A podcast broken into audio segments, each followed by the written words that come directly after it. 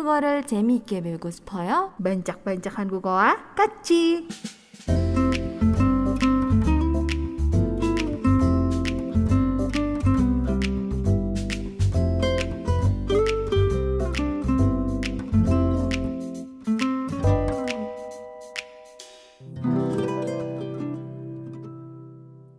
Halo, halo. Mapsosa.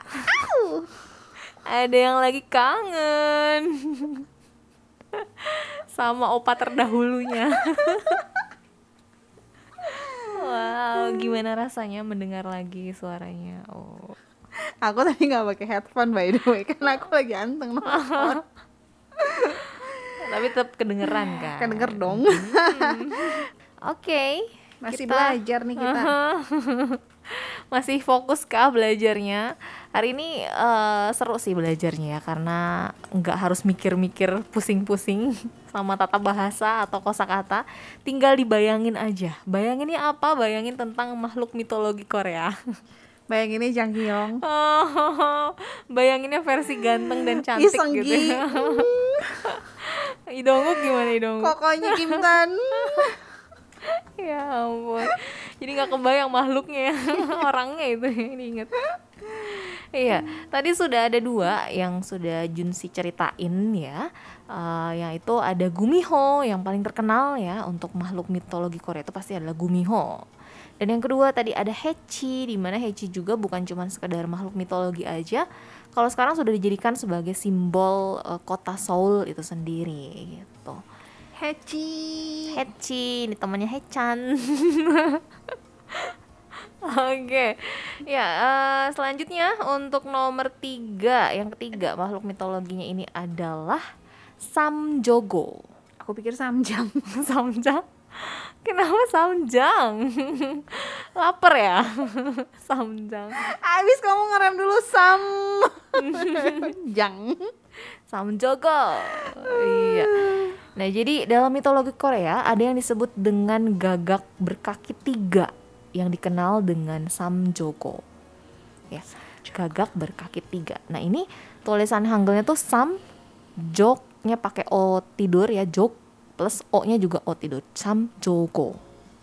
Nah, gagak berkaki tiga ini adalah burung mitologi yang terkenal hampir di seluruh Asia dan Afrika Utara. Nah, tapi beberapa itu berpendapat kalau mereka tuh asalnya tuh dari Mesir.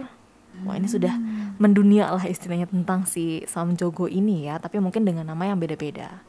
Nah, dikenal dengan berbagai nama seperti Yatagarasu, itu sebutan untuk gagak berkaki tiga di Jepang, dan juga Sanzu, itu sebutan untuk gagak berkaki tiga di China. Oh nih, cewal. Kenapa tiba-tiba ada uju? Ujunya dipulangin dulu, jangan suruh main dulu di sini. Oh ya, nanti dicari nama bapaknya. Oke ya, jadi beda-beda namanya. Kalau di Jepang tadi Yatagarasu, kalau di China itu disebutnya Sanzu, sedangkan di Korea disebutnya Samjogo. Nah, makhluk eh, berkaki tiga ini mulai dibi- dipercaya keberadaannya itu sejak era Goguryeo yang berlangsung di abad eh, 37 sebelum Masehi. Menurut legenda, Samjogo ini tinggalnya di matahari dan merupakan perwujudan dari dewa matahari. Itulah kenapa makanya makhluk ini tuh diasosiasikan sebagai simbol kekuatan ya, karena dewa matahari gitu kan dianggapnya yang paling kuat gitu. Dan bahkan posisinya dianggap sama dengan Yong. Yong apa Yong? Pernah denger Yong? Yong? Nol. Eh, eh, salah satunya. Tapi kalau itu beda tulisannya. Walaupun dibacanya mirip tapi beda. Yong. Yong. Yong. Ya, nanti kita akan bahas juga tentang Yong ya. Nah, meskipun Samjogo ini dianggap sebagai simbol dari era Goguryeo, ya era Goguryeo ini eh, jauh sebelum Joseon ada ya. Jadi kan eh, eh, dinasti terakhir atau kerajaan terakhir di Korea itu eh, Joseon ya. Nah, Jauh sebelum itu ada eh, dinasti atau kerajaan Goguryeo. Nah, jadi eh, walaupun dianggap sebagai simbol dari kerajaan Goguryeo, tapi eh, ia juga ditemukan dalam dinasti Goryeo dan juga Joseon juga gitu. Jadi eh, setelahnya pun masih ada eh, banyak kepercayaan tentang si Samjogo ini, makanya masih ada juga di dalam eh, temuan-temuan dari zaman dinasti Goryeo, itu dinasti setelah Goguryeo dan juga dinasti Joseon. Nah, sedangkan kalau di zaman sekarang gitu ya, di zaman modern, mungkin ya kalau eh, cuman jadi tinggal simbol-simbol aja ya tentang kepercayaannya juga paling ya kepercayaan-kepercayaan gitu doang. Nah, tapi juga tentang Sa- Samjogo ini kita masih bisa temukan cerita tentangnya itu di salah satu drama yaitu di drama sejarah yang berjudul Jumong. Ya, ada yang pernah nonton drama Jumong? Ini udah lumayan lama ya. Itu eh, tayangnya itu sekitar tahun 2006 sampai 2007. Wow. Wow, udah berapa belas tahun itu ya. Itu ada drama Korea eh, berlatar belakang sejarah yang judulnya adalah Jumong. Nah, karakter Jumong ini juga eh, karakter asli ya, maksudnya diambil dari eh, memang ada sat- salah satu raja yang bernama Jumong gitu. Nah, drama Jumong ini ditayangkannya di MBC waktu itu. Jumlah dramanya eh, episodenya tuh adalah sebanyak 81 episode. Iya makanya kan ditayangin dari 2006 sampai 2007 gitu. Kan ada juga drama-drama misalnya 2018 sampai 2019 tapi tetap 16 episode. itu kebetulan tayangnya Desember akhir sampai Januari awal kan itu. Iya. iya. Kalau ini ya kalau zaman-zaman dulu kan istilahnya kalau drama sagek ala Korea tuh bener-bener yang panjang banget gitu loh biasanya kayak janggem, janggem lagi, janggem lagi. Jangan tuh yang, na, na, na, na, na, na, na, na, na, na. itu jangan banget sih. Nah, nah, nah. Iya bener ya, aku nadanya tinggi banget ya. makanya aku mikir dulu, ah itu lagu yang mana kok tinggi banget. Iya, na na na na na. Oh na. Nara, oh Iya iya iya itu. Kenapa aku ngambil nadanya tinggi banget? Wah, ini maaf Sosa. Oke, tadi sampai mana nih?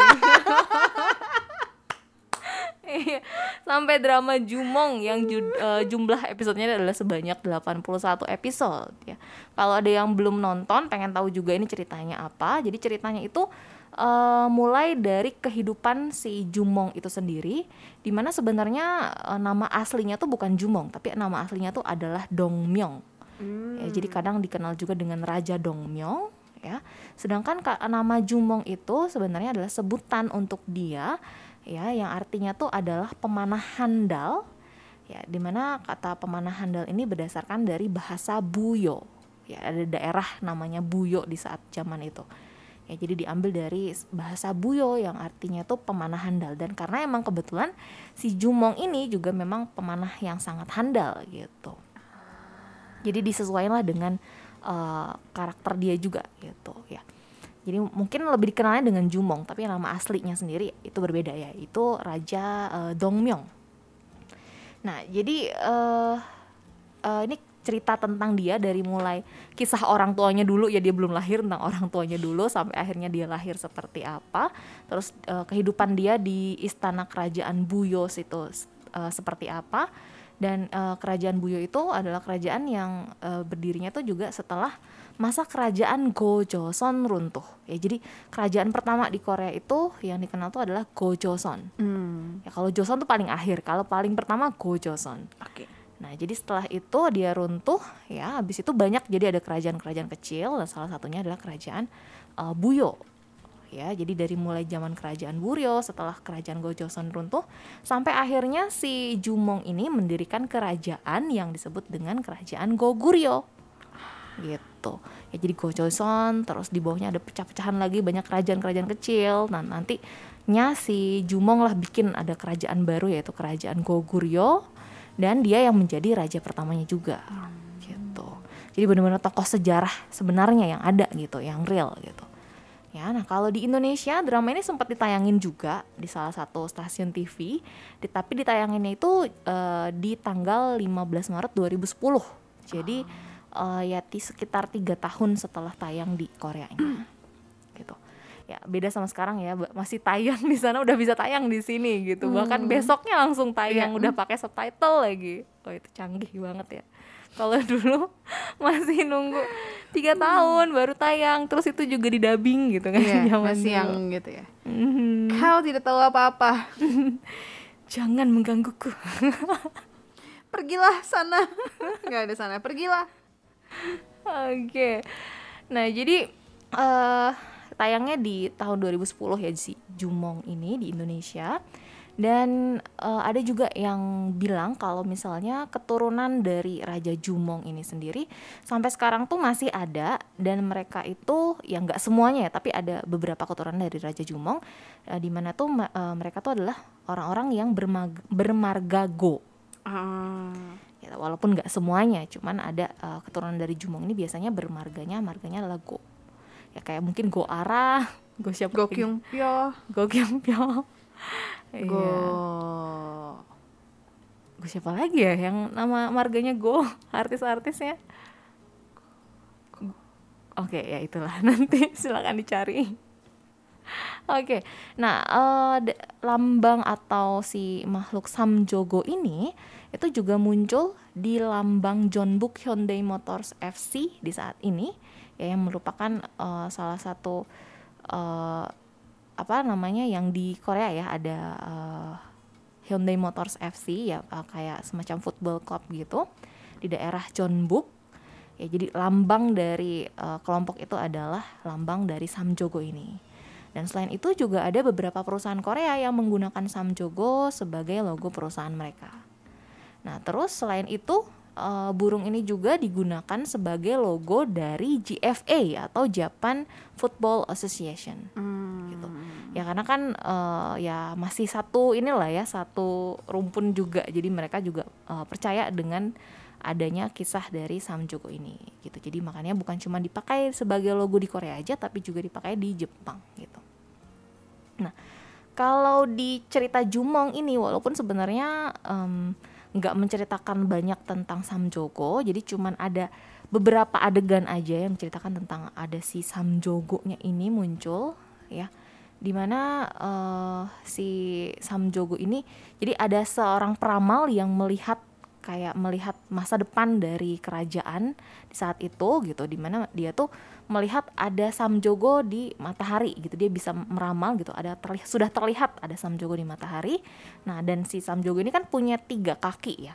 Nah salah satu kakinya itu diwakilkan oleh si eh, Jumong ini gitu. Jadi istilahnya dia bisa ngelihat kalau oh si Jumong inilah yang akan menjadi pemimpin besar untuk negara, negara ini atau kerajaan ini gitu. Pada nantinya ma- masa depannya. Seperti itu. Itu sempat ada di beberapa adegan dibahas tentang Samjogo ini Ya, sesuai juga dengan eh, zamannya ya ketika lagi makanya disebut sebagai simbol Goguryeo karena yang mendirikan kerajaan Goguryeo itu sendiri juga adalah si Jumong gitu jadi mereka ada hubungannya lah gitu ya sudah diramalkan dari sebelum si Jumong ini lahir Oke, itu yang ketiga yaitu Samjogo atau gagak eh, burung gagak berkaki tiga. Berikutnya yang keempat ini juga pasti semua udah tahu. Apa itu? Kira-kira apa lagi nih yang terkenal makhluk mitologi selain Gumiho? Sebagai eh, yang sudah banyak menonton drama Korea. Dan bahkan ini tuh makhluk yang istilahnya bukan cuma di drama aja, tapi ada di kartun, ada di di mana-mana lah, di komik kayak ada di, jadiin maskot. Tun Hmm. dijadiin maskot. Aha. Ayo keluar lagi keluar lagi.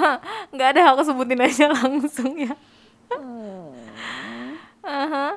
Ini adalah Dokebi. Iya kan, Dokebi ini banyak banget ya, eh, bukan cuman makhluk bi- eh, mitos biasa yang dijadiin eh, cerita di drama gitu kan, tapi juga dijadikan banyak kartun-kartun yang membawa eh, kisah si Iya juga ya dok. Dokebi. Kesel. Lah, dia keselnya tuh lama mikir dulu gitu oh iya juga Iya, jadi Dokebi atau makhluk yang menuai popularitas setelah diperankan oleh Gong Yu di Dokebinya keren Goblin. banget itu. Iya, tapi aslinya tidak seperti itu Iya. ya. Dokebinya tidak seperti manusia seperti Gong Yu ya. Itu terlalu dilebih-lebihkan itu karakter Dokebi seperti itu. Terlalu bagus untuk Dokebi. Ya. Nah, jadi Dokebi ini sejenis goblin ya kalau gampang kita artikan Dokebi adalah sebagai goblin. Ya, ini eh, adalah kisah yang mulai muncul di, dari zaman era dinasti Silla. Nah, dinasti Silla ini ya sebelum Joseon lah bisa dibilang ya dinasti Silla dan wujudnya tuh bermacam-macam. Ya, ada yang menyebut kalau makhluk ini tuh uh, terlihat seperti manusia ya, seperti bukan manusia tapi seperti manusia. Ada juga yang mengatakan kalau mereka tuh mirip sama monster troll. ya jadi inget di Harry Potter malah. Iya benar. monster troll gitu.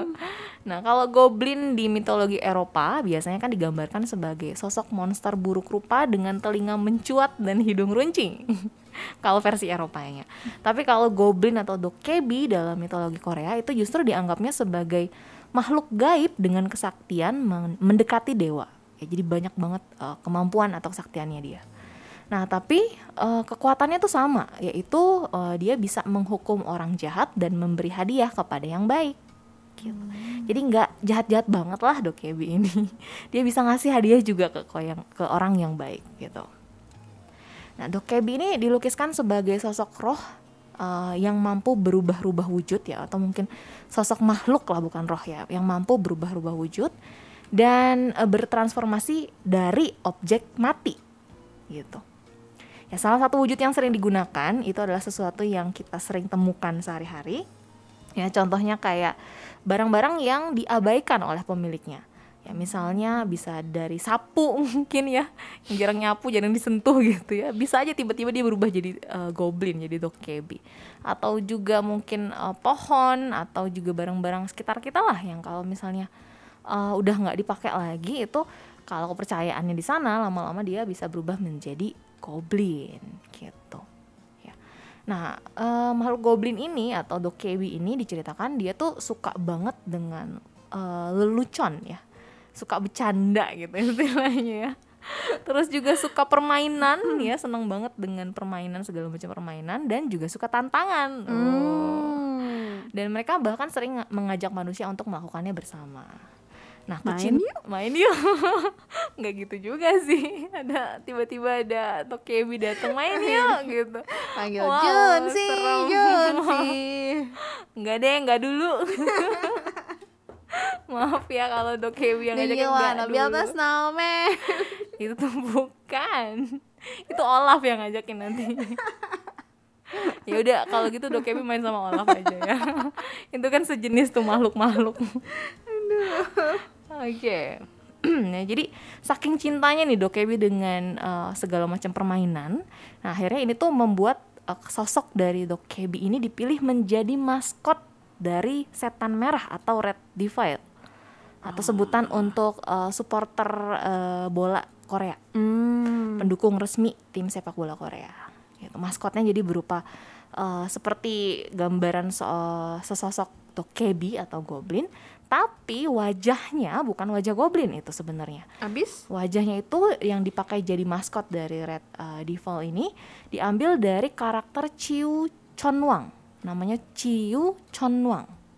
Ya, di mana Chiu Chonwang ini adalah seorang tokoh berpengaruh di mitologi Korea juga dan juga di mitologi uh, dari Tiongkok yang merupakan lambang dari kemenangan dan penjaga gitu.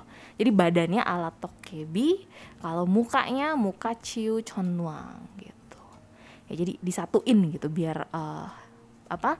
Biar sempurna karakternya ini. Nah, Tokebi ini punya kebiasaan menantang orang untuk melakukan sirum. Sirum ini adalah sebutan untuk gulat ala Korea. Ah. Suka ngajakin gulat nih ya. Wow. Nah, kalau misalnya ada ada Tokebi yang ngajakin kita sirum atau gulat ala Korea ini, yang harus okein. diingat adalah okein. bukan okein yang harus diingat ya kalau mau okein ya misalnya ada tipsnya hmm. yaitu adalah jangan pernah mendorong mereka dari sebelah kiri tapi doronglah dari sebelah kanan. Okay. Terus juga menurut beberapa cerita mereka itu gampang dikalahkan dengan cara mem apa mempelintir gitu apa sebutannya mempelintir kakinya mereka gitu. Jadi di apa sih diputar gitu kakinya. Jadi mereka akan gampang jatuh gitu dan kalah di permainan itu. Gitu. Siapa tahu gitu kan ya jadi jangan dorong dari kiri dorongnya dari kanan gitu mungkin mereka lebih kuat atau lebih refleksnya cepat kali kalau dari sebelah hmm. kiri kali ya aneh-aneh aja nih ya si dokebi ini nah selain itu dokebi itu punya beberapa uh, barang atau benda magis ya ada yang disebut dengan damtu oh, gamtu bukan damtu gamtu Eh, itu bentuknya seperti topi yang bisa membuat mereka jadi menghilang atau tidak nampak Oh. gitu ya jadi mereka ada topi khusus nih untuk menghilang tidak terlihat gitu ya terus juga ada tongkat nah tongkat dari tokebi ini disebut dengan bang mangi Kok aku jadi ngebayangin ini ya, goblinnya Harry Potter. Goblin Harry Potter. Ya itu ala Eropa kan gitu. Tapi ya mereka justru nurut banget ya sama ini ya apa Tergantung, majikannya. tergantung gitu. kalau misalnya eh, udah menemukan satu majikan mereka biasa patuh banget. Aha, iya. setia gitu. Setia, oke. Kalau di sini goblinnya ya, Nakal. Oh, lebih ke nakal terus juga eh, istilahnya harus ada timbal balik gitu. Nggak cuma hitungan dia doang. ya, gob- hitungan goblin ala dokebi itu gitu. Nah, mereka tuh punya tongkat yang disebut dengan Bang Mangi di mana tongkatnya ini bisa membuat mereka mendatangkan barang apa pun yang mereka mau. Jadi istilahnya kita minta bantuan mereka gitu misalnya, aku mau minta ini dong gitu. Terus mereka bisa datengin barangnya, tapi itu bukan eh, tercipta begitu aja ya. Bukan mereka yang bikin langsung tiba-tiba ada, tapi mereka itu cuman bisa eh, apa namanya? membawa atau mengambil barang yang sebenarnya itu milik orang lain gitu.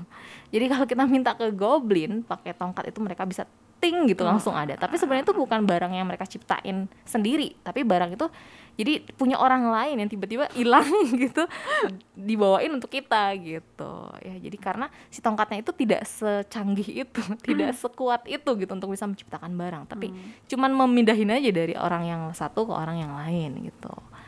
Ya. Nah, dokebi ini biasanya tidak tidak berbahaya, tapi ada tergantung dari jenis tokebinya sendiri. Oke. Gitu. Ada jenis-jenisnya nih.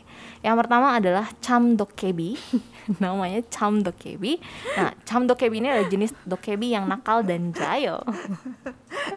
Finit, Finit sama Diana yang ngasih panggilan itu ke aku. Cham dokebi? Oh ya? wow, cocok nih.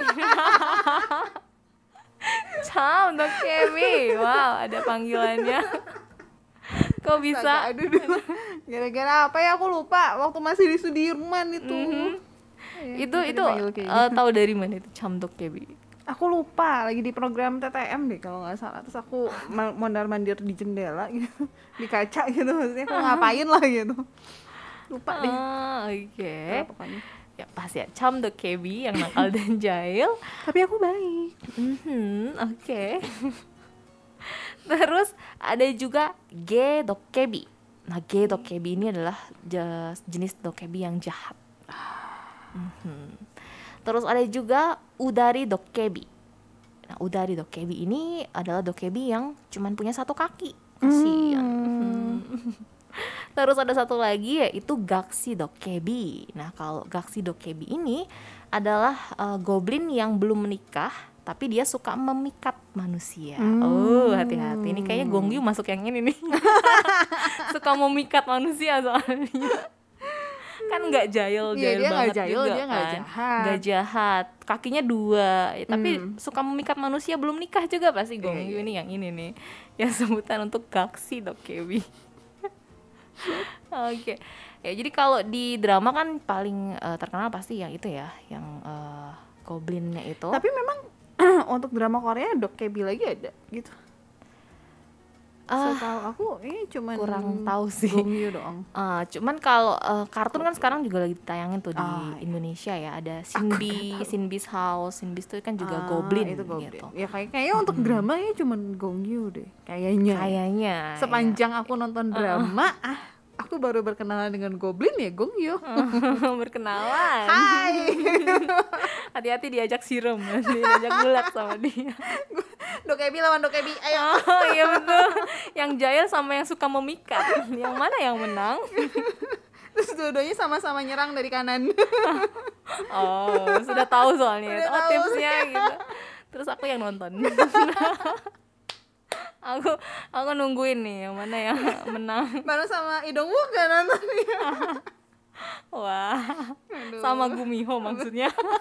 Iya Nontonin juga ya. perang. Tergantung dia jadi Gumiho atau jadi eh, itu. Josong saja. Wah, bahaya. Aduh. Mainnya sama makhluk mitologi semua ini. Oke, ya jadi hmm, ya jadi selain di drama yang tadi ada eh, dramanya Gong Yoo, terus juga ada di eh, kartun Sinbis House contohnya yang lagi, lagi tayang juga di Indonesia. Terus juga jadi maskot tadi ya di eh, apa pendukung sepak bolanya Korea gitu. Dan masih banyak lah gitu lagi eh, karakter-karakter dokebi yang dipakai bahkan dijadikan nama satu event di su- sekitaran Sungai Hangang. Ya kat- kalau malam tuh biasanya ada yang disebut event Bam Dokkebi gitu. Di mana di situ jadi kalau karena Dokkebi itu kan eh, dia tuh cenderung keluarnya tuh di malam hari. Makanya disebutnya Bam Dokkebi. Bamnya artinya malam. jadi Dokkebi malam di mana di situ tuh biasanya suka ada banyak eh, yang jualan makanan, minuman atau bazar snack gitu kali ya. semacam bazar yang adanya di sekitar Sungai Han gitu. Sebut acaranya Bam Dokkebi.